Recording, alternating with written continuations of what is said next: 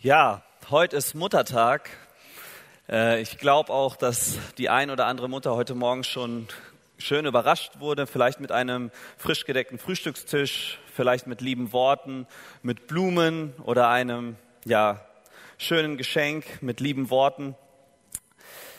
Ja, heute ist der Tag ganz besonders, äh, ist für alle Menschen da, aber ganz besonders für die Mütter in der Gemeinde. Und das ist heute euer Ehrentag. Und ich habe mir überlegt, an diesem Tag, worüber könnte, was könnten wir aus Gottes Wort lernen an diesem Tag zu diesem Thema. Und ich bin bei einer Mutter hängen geblieben, wenn nicht die Mutter aus der Bibel. Und das ist Maria, wie sie auch genannt wird, die Mutter Gottes. Wir hatten ein Seminar in meinem Studium äh, zum Religionslehrer und das hat sich mit Mariendarstellungen beschäftigt, mit Bildern, die von äh, Maria gezeichnet wurden. Und in der gesamten Christenheit zu allen Zeiten gab es immer verschiedene Vorstellungen, die äh, von Maria gemacht wurden. Da ist zum Beispiel diese Vorstellung. Ah, genau. Das ist Maria als Himmelskönigin, so wie sie dargestellt wird. Marias Himmelfahrt. Verschiedene Leute haben sich, verschieden, äh, haben sich Vorstellungen über Maria gemacht. Und äh, hier ist die Vorstellung, dass Maria wie Jesus eine Himmelfahrt hatte. Maria wurde, die Figur wird sehr ähm, zu allen Zeiten sehr stark verehrt. Äh, zum Beispiel ähm, wird sie als Fürsprecherin verehrt, sie ist immer jungfräulich, sie ist unbefleckt empfangen, sie ist sündlos und in den Himmel aufgefahren. Es gibt Maria-Wallfahrtsorte, Orte, zu denen man hinfährt, weil Maria dort erschienen sein soll. Es gibt zwölf Marienfeste im Jahr und es gibt Marienandachten und Gebete. Dem Ganzen stehen wir als Kirche, die aus der reformatorischen Tradition erwachsen sind, äh, skeptisch gegenüber oder eher ablehnend. Denn die Sorge ist, dass das Ganze in Götzendienst ausartet. Aber die Frage ist, ob wir vielleicht aufgrund dieser Vorstellung, gegen die wir uns stellen, vielleicht Maria komplett aus, aus dem Fokus rücken. Und heute wollen wir uns mal anschauen, was sagt die Bibel eigentlich über Maria? Wie stellt die Bibel Maria, die Mutter Gottes, dar und was können wir von ihr lernen? Welches Bild wird von ihr in der Bibel gezeichnet? Welches Bild beschreibt sie am besten? Ich habe auch nicht alle Punkte über Maria, aber ein paar möchte ich heute mit euch durchgehen. Und der erste Punkt führt uns in das Lukas-Evangelium. Im Lukas-Evangelium Kapitel 28 erscheint der Engel Gabriel Maria. Das ist eher ein Text, den wir an Weihnachten lesen und sagt zu ihr, sei gegrüßt, dir ist eine hohe Gnade zuteil geworden, sagte Gabriel zu ihr, als er hereinkam, der Herr ist mit dir. Lukas 1, 28. Wir müssen uns vorstellen, wer das zu Maria sagt. Das ist der Engel Gabriel. Wer ist Gabriel? Gabriel ist, wie gesagt, ein Engel und ein sehr besonderer Engel, der eigentlich immer dann erscheint, wenn es wichtige Botschaften gibt, die Gott weiterzusagen hat, wie die Geburt seines eigenen Sohnes. Gabriel kommt aus der geistlichen Dimension, aus der Engeldimension, also in der Dimension, in der Gott lebt. Gabriel ist nicht getrübt von irgendwelchem Reichtum, von irdischen Dingen. Gabriel weiß, was gut und was schlecht ist. Und wenn er sagt, dir ist eine hohe Gnade zuteil geworden, dann ist das so. Er ist, steht vor Gott und betet Gott an. Er bekommt diese Botschaften von Gott und wir wollen zusammen schauen, was ist diese große Gnade, die Maria empfangen hat? Was ist das Besondere? Und ich fasse die weiteren Verse ein bisschen zusammen. Gabriel sagt zu Maria, äh, der Heilige Geist wird über dich kommen und du wirst schwanger werden und wirst Gottes Sohn zur Welt bringen und der wird ein König werden. Maria darf Jesus zur Welt bringen, Gottes Sohn. Jesus, der ihre Sünden tragen wird. Jesus, den Retter der Welt. Jesus, den König der Könige. Jesus, den Sohn Gottes. Jesus, den menschgewordenen Gott. Was für eine Ehre. Und Maria antwortet daraufhin, ich bin die Dienerin des Herrn, was du gesagt hast, soll mit mir geschehen. In Lukas 1, Vers 38a. Das Interessante finde ich hier, dass Maria nicht sagt, wie wenn Gott zu verschiedenen Zeiten der Bibel einer Mutter ankündigt, dass sie ein Kind, einen Sohn, eine Tochter zur Welt bringen wird, dann bedanken sich diese Mütter meistens und sehen dieses Kind als ein Geschenk an, als eine Gabe von Gott. Bei Maria ist das ein bisschen anders und bei Maria haben wir auch eine andere Vorstellung. Jesus ist für Maria nicht allein eine Gabe, ein Geschenk, denn Jesus gehört nicht allein ihr. Jesus ist für Maria mehr eine Aufgabe als eine Gabe. Deshalb sagt auch Maria, äh, versteht sich als Dienerin und sagt, ich bin die Dienerin des Herrn. Was du gesagt hast, soll mit mir geschehen. Weil ihr bewusst ist, dass sie Jesus nur für eine bestimmte Zeit hat. Jesus gehört mehr Gott als ihr und deshalb ist ihr bewusst, sie wird Jesus zur Welt bringen, sie darf Jesus zur Welt bringen, sie wird Jesus großziehen und erziehen, aber sie wird ihn irgendwann an Gott zurückgeben müssen, irgendwann nicht mehr so über ihn verfügen und ihr ist das bewusst und sie nimmt diese Aufgabe an. Sie sieht das als eine Ehre an. Und vielleicht denken wir, ja, bei Maria ist das so der Fall, Maria ist das was anderes, äh, Maria ähm, hat ja Jesus, den Sohn Gottes, bringt sie zur Welt, da ist das etwas anderes, aber im Psalm 127 steht, dass Kinder eine Gabe Gottes sind, ein Geschenk von Gott sind. Und Heinrich hat uns schon vorgelesen aus Psalm 139, dass dort steht, dass im Mutterleib Gott den Menschen schafft gestaltet, Gestalt gibt, liebt, alle seine Tage schon in seinem Buch aufgeschrieben hat. Das heißt, nicht nur die Zeugung ist, äh, lässt, lässt ein Kind entstehen, sondern Gott schafft dieses Kind. Und wenn Gott der Schöpfer dieses Kind ist, dann gehört es auch Gott. Dein Kind gehört Gott. Ist uns das eigentlich bewusst?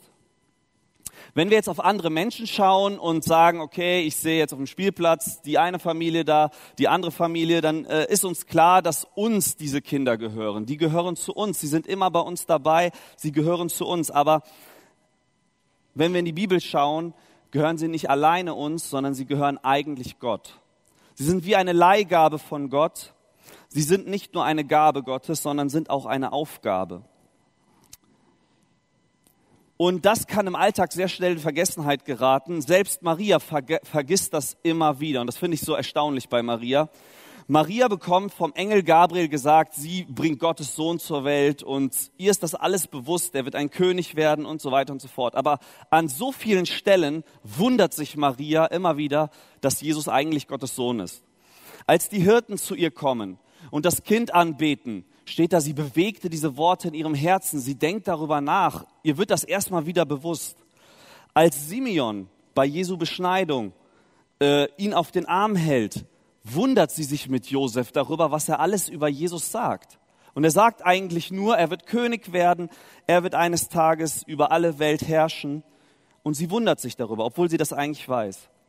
Mit zwölf Jahren sind sie auf dem Heim, ist sie auf dem Heimweg von Jerusalem vom Pessachfest und sieht Jesus nicht mehr. Und sie reisen voller Sorge mit Josef zurück, äh, suchen ihn im Tempel, also und finden ihn im Tempel. Und Jesus ist dort und Jesus, und sie sagt, Jesus, wo warst du? Ich habe mir Sorgen gemacht. Und Jesus sagt, wusstet ihr nicht, dass ich in dem sein muss, was meines Vaters ist? Immer wieder erinnert sie sich, Jesus gehört eigentlich nicht mir oder muss daran erinnert werden, Jesus gehört zu Gott. Es ist wichtig, sich das bewusst zu machen, dass unsere Kinder nicht uns gehören, dass sie wie eine Leihgabe von Gott sind und wir müssen überlegen, was machen wir aus dieser Aufgabe, die Gott uns gegeben hat. Kinder sind halt immer im Alltag dabei, sie sind überall dabei und äh, erleben alles mit und häufig vergisst man, äh, dass sie auch eine Aufgabe sind. Die Frage ist, wie viel investiere ich, wie viel Zeit investiere ich in meine Kinder, in die Beziehung zu meinen Kindern? Was mache ich aus der Aufgabe, die Gott mir gegeben hat? Bringe ich ihnen bei zu beten? Bringe ich ihnen Gott näher? Wenn ja, wie mache ich das? Gibt es da Ausbaufähigkeit? Sag ich mal, kann man das verbessern? Wenn nein, wie kann ich das tun? Welche Werte gebe ich meinem Kind weiter? Was lebe ich meinem Kind vor? Gebe ich meinem Kind in gesundem Maße Konsequenzen? Bin ich zu hart zu meinem Kind? Gebe ich meinem Kind auch Liebe weit mit? Liebe ich es bedingungslos? Ich will damit jetzt nicht, äh, man kann das Ganze bis in die Perfektion treiben, aber einfach es geht um den Punkt, dass wir ab und zu mal äh, reflektieren darüber, wie fülle ich meine Aufgabe, die Gott mir gegeben hat, indem er mir ein Kind anvertraut hat, aus. Wie fülle ich, wie fülle ich sie aus? Aber ich möchte auch nicht, dass man mich falsch versteht, denn jetzt kann, kann es dazu kommen, und das passiert auch in der Christenheit, dass gesagt wird, oh, Dein Kind nimmt später Drogen. Dein Kind hat sich nicht für Gott entschieden. Dein Kind ist auf die schiefe Bahn geraten. Du hast deine Aufgabe nicht erfüllt. Du hast deine Aufgabe nicht erledigt oder nicht gut gemacht. Da möchte ich sagen, das ist in gar keinem Fall ein Indikator, wie wir unsere Aufgabe ähm, erfüllt haben.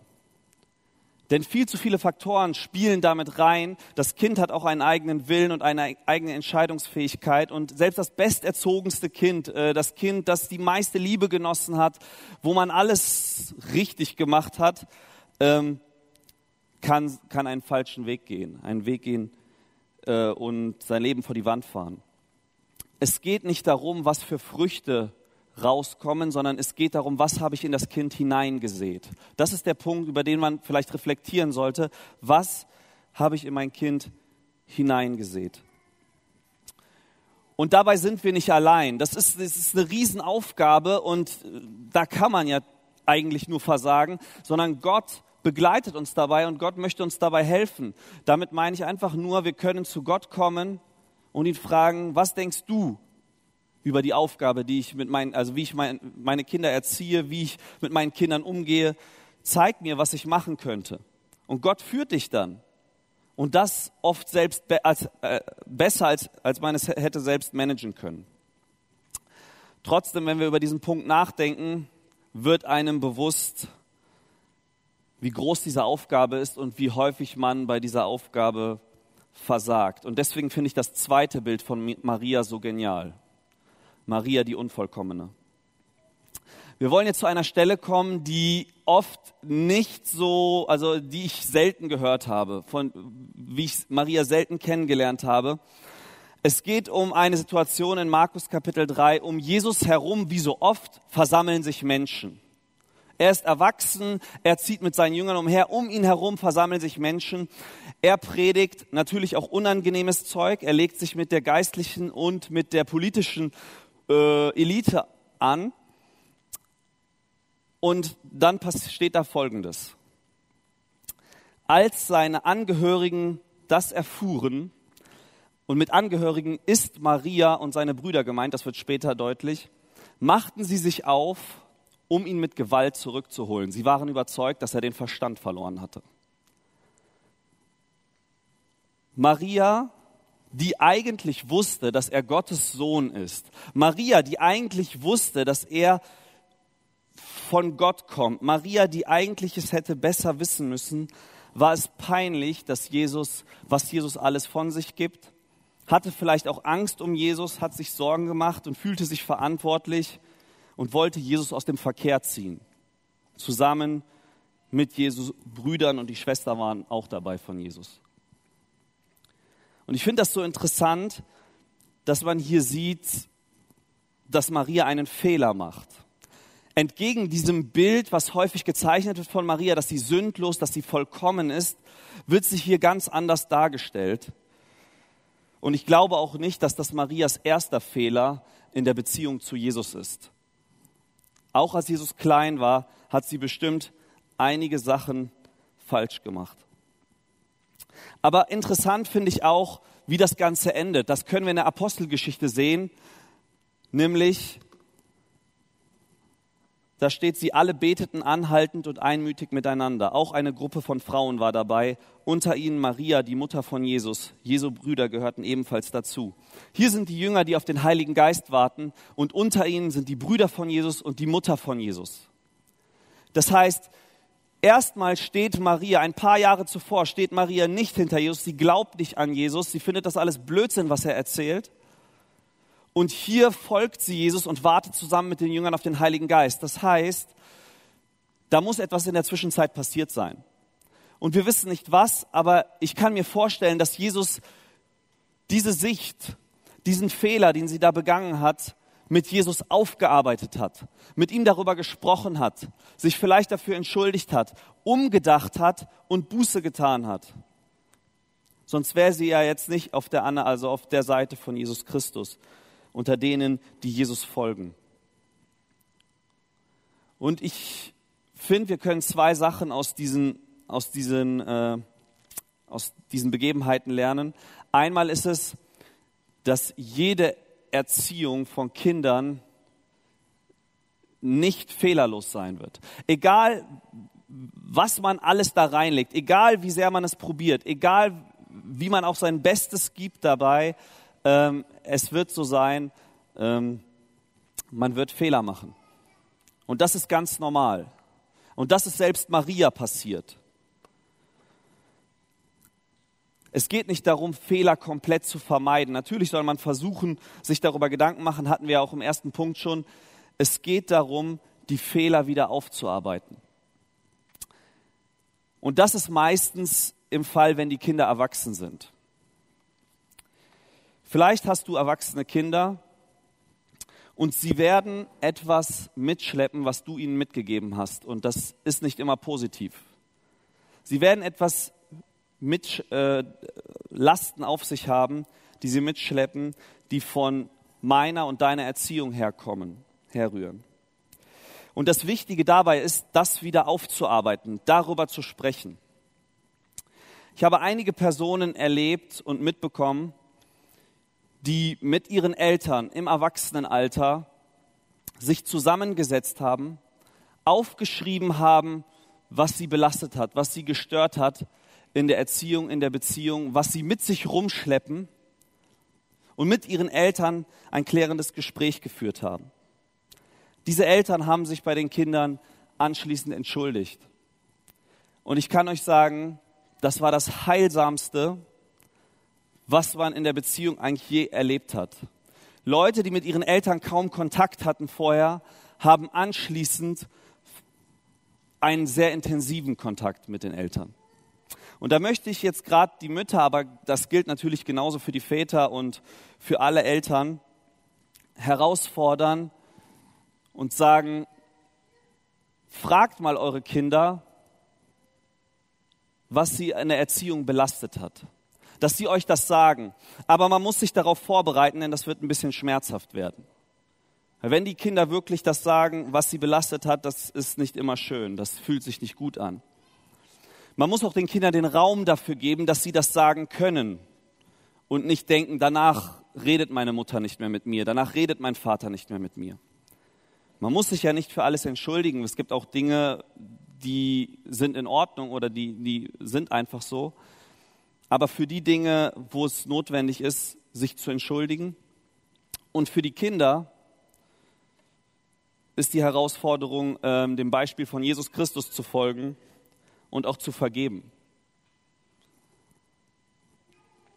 Denn jeder macht Fehler. In einer Erziehung, wir erziehen Menschen, die Sünder sind und wir selbst sind Sünder, die erziehen. Und ich habe erlebt, dass daraus viel Heilung entstehen kann, wenn man Sachen aufarbeitet aus der Kindheit. Jetzt haben wir einiges gehört, ähm, was ja was Gott zu Müttern, zu Eltern zu sagen hat, aber wir wollen ja heute Muttertag feiern. Und wir wollen eigentlich heute den Tag feiern, der zu Ehren der Mutter ist. Und wir wollen jetzt mal auf Je, äh, Marias Sohn schauen, auf Jesus Christus. Wie ist er mit seiner Mutter umgegangen? Wie hat er seine Mutter geehrt? Und ich finde es auch total genial, in Johannes Kapitel 19 ist das zu sehen. Bei dem Kreuz, an dem Jesus hing, standen seine Mutter und ihre Schwester sowie Maria, die Frau von Klopas und Maria aus Magdala. Als Jesus seine Mutter sah und neben ihr den Jünger, den er besonders geliebt hatte, das ist Johannes, sagte er zu seiner Mutter, liebe Frau, das ist jetzt dein Sohn.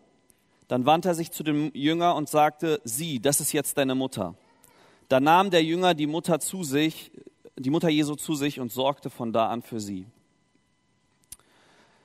Ich finde es total krass, wenn wir uns vorstellen, in welcher Situation Jesus hier gerade ist. Jesus hängt am Kreuz. Jesus kann kaum atmen. Jesus hat Schmerzen ohne Ende.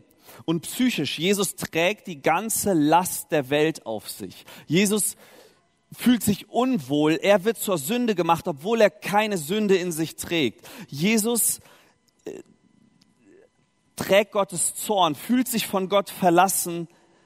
Und in diesem Moment denkt er an seine Mutter. Ich finde es total genial, total selbstlos. Und ihm ist bewusst oder ihm wird bewusst, dass er nicht weiß, ob seine Mutter versorgt ist. Und er bittet sozusagen Johannes in diesen Versen, äh, seine Mutter bei ihm aufzunehmen. Er kümmert sich darum, was mit seiner Mutter ist, obwohl er gerade, obwohl wir alle verstehen würden, dass er jetzt gerade keinen Kopf dafür hat, weil er am Kreuz hängt. Und das finde ich so genial, dass Jesus in diesem Moment daran denkt und sich um seine Mutter kümmert. Ganz wie es das fünfte Gebot sagt, Ehre Vater und Mutter. Wenn wir uns jetzt vorstellen, ich kann mir auch vorstellen, dass Jesus das nicht einfach so gemacht hat, dass Jesus da am Kreuz hing und dachte, okay, welches Gebot habe ich noch nicht erfüllt? Ah, Ehre Vater, Mutter, das mache ich noch schnell, bevor ich am Kreuz sterbe. So Punkt abgehakt. Ich glaube nicht, dass Jesus so da dran gegangen ist, sondern ich glaube, dass Jesus uns ein Vorbild ist, wie der perfekte Mensch zu sein hat, wie wir zu leben haben.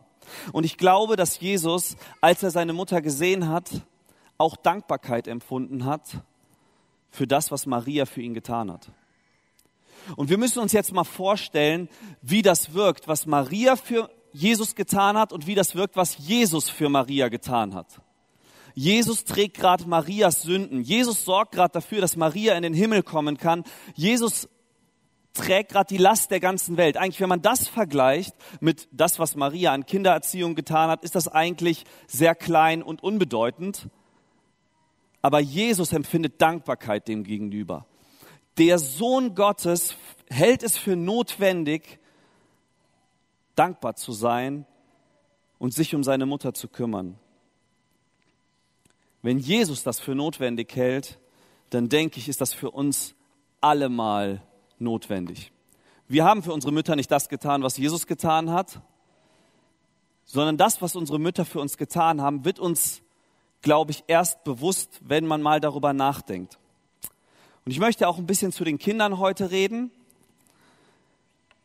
Ihr seid in eure Familie hineingeboren. Und für euch ist vielleicht alles ganz normal.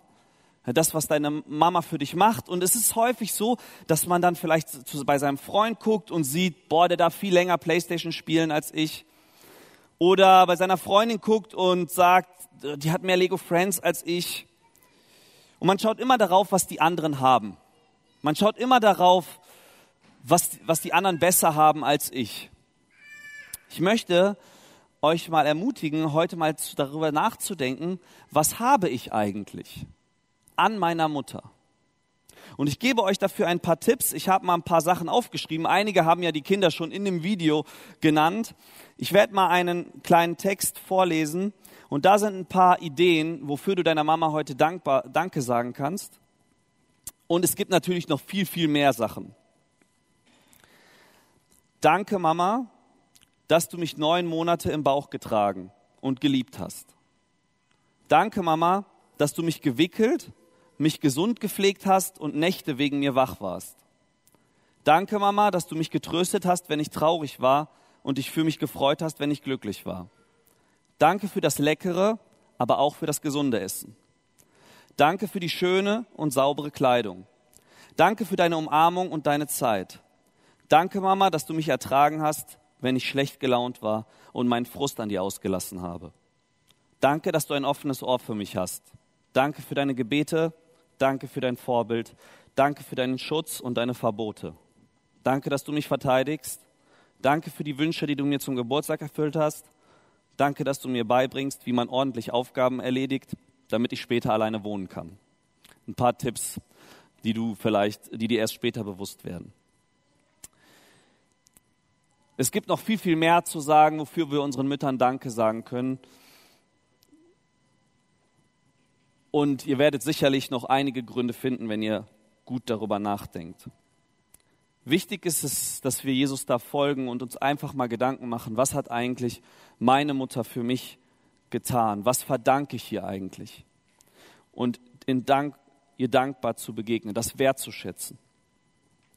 An erwachsene Kinder ist jetzt natürlich nicht gemeint, dass wir dann unseren Eltern gehorsam sein sollen, aber sie wertzuschätzen, wie auch Heinrich es schon sagte. Und Jesus zeigt uns auch, dass wir dafür verantwortlich sind, sie im Alter später zu versorgen und zu schauen, dass, ja, dass es ihnen gut geht. Ich möchte noch einmal zusammenfassen.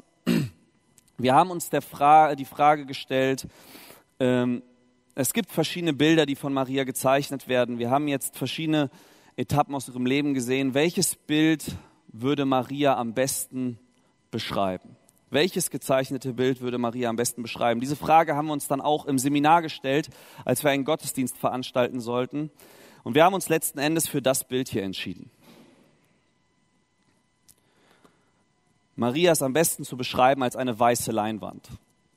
Am besten zu beschreiben als der Hintergrund, auf dem Jesus Gestalt gewinnt, auf dem Jesus sichtbar wird. Und das möchte ich uns heute auch an Muttertag mitgeben. Das Beste, was wir unseren Kindern tun können, ist es, versuchen, Jesus ähnlicher zu werden, dass Jesus an uns immer mehr Gestalt gewinnt und unsere Kinder Jesus wenigstens stückweise an uns sehen und er groß gemacht wird. Ich will noch zum Ende beten.